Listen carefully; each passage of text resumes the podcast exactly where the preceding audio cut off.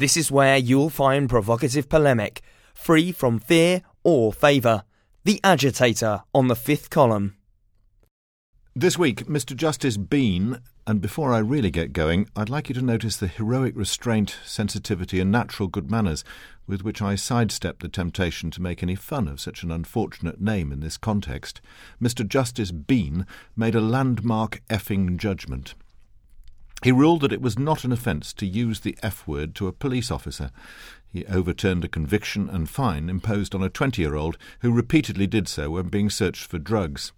The word is such common currency, the judge decided, that there was no chance the officer could have been distressed by it. Case dismissed.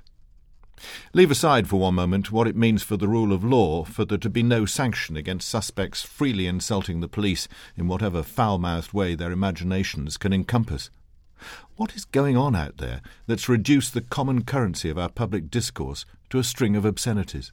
How things have changed. The kind of words that yesterday would have had even quite worldly ladies reaching for their smelling salts are today just cheery badinage, while at the same time mere descriptions like black, Welsh, or Muslim can, in what's perceived as the wrong context, leave the world aghast.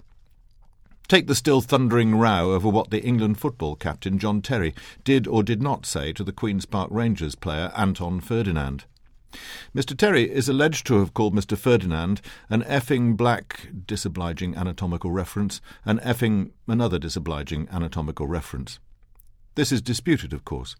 But the interesting thing is that if, as some of Mr. Terry's supporters maintain, he did say it all, but used the word blind rather than black no problem.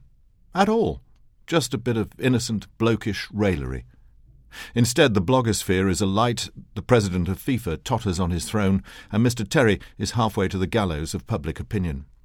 Just in case you think this is only happening in the lower, albeit in Mr. Terry's case, richer echelons of society, you might still be able to catch an 89 year old baroness throwing a V sign the other day across the floor of the House of Lords.